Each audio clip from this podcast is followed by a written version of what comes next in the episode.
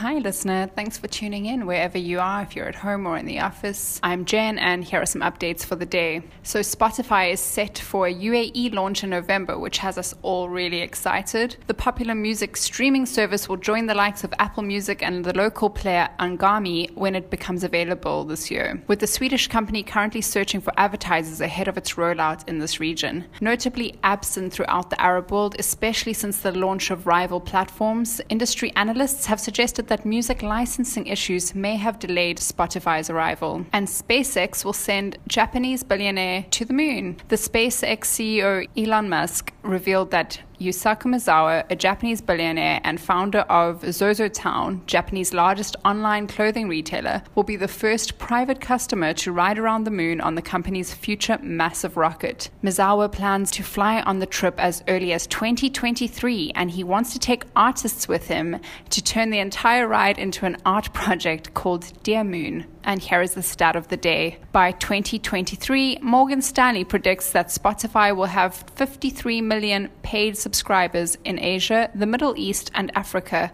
compared with just 11 million this year.